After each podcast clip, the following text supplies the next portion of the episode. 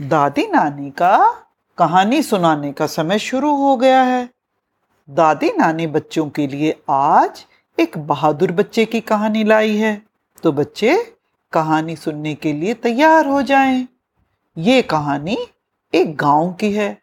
गाँव एक पहाड़ी नदी के किनारे था। नदी की धारा बहुत तेज थी। उसमें उभरी हुई चट्टाने भवर उत्पन्न करने वाली थी। छह सात साल का एक बच्चा किनारे पर बैठा खेल रहा था। बच्चे की माँ भी पास में ही बैठी थी। एकाएक बच्चा नदी की धारा में जा गिरा। वो बेबस हो गया। माँ के लिए चिल्लाने लगा, लेकिन वो तो डूबता ही जा रहा था। माँ भी सिर पटक रही थी और ज़ोर ज़ोर से चिल्ला रही थी, कोई मेरे बेटे को बचा लो। लेकिन वहाँ कोई नहीं था। उसकी जो उसकी बात सुनता गाँव के लोग आ गए। लेकिन किसी की हिम्मत नहीं था कि वो जाकर अपनी जान को जोखिम में डाले और नदी में कूदकर उस बच्चे को बचा ले। सब लोग खड़े इसको सोचने लगे। बोले, अब हमारे पास कोई रास्ता नहीं है। तभी एक किसान का बेटा आया।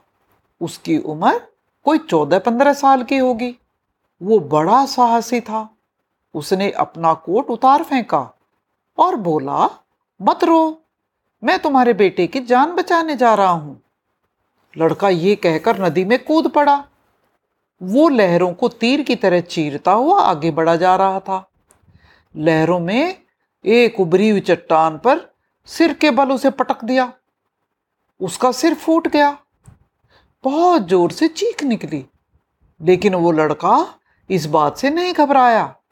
चाहे उसको चोट लगी हुई थी फिर भी वो तेज़ी से आगे बढ़ने लगा, बहुत आगे बढ़ने लगा।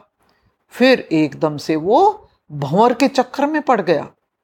लेकिन उसने अपना हौसला नहीं छोड़ा और हिम्मत करके फिर भी वो आगे बढ़ता गया और फिर बच्चे के नज़दीक पहुँच गया और आखिर में उसने बच्चे को पकड़ लिया। फिर उसके बाद बच्चे को पकड़कर तेज़ी से पानी की धार को काटता हुआ किनारे पर आ लगा। किनारे पर खड़े लोग उसका अद्भुत साहस देकर हैरान थे। हाफता हुआ बालक बच्चे को गोद में लिए उसकी माँ के पास पहुँचा।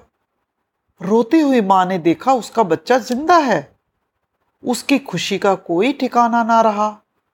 उसने प्राण बचाने वाले बच्चे के माथे को चूमकर उसे आशीर्वाद दिया। वो उसे बहुत धन देना चाहती थी, लेकिन बालक ने कहा माँ, मुझे आशीर्वाद दो। मैं बड़ा होकर अपने देश की सेवा कर सकूँ।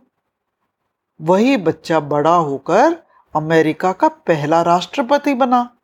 उसका नाम था वॉशिंगटन। उसी के नाम पर वॉशिंगटन शहर बस, बसाया गया, जो आज उस देश की राजधानी है। तो बच्चों, आज की कहानी यहीं खत्म होती है।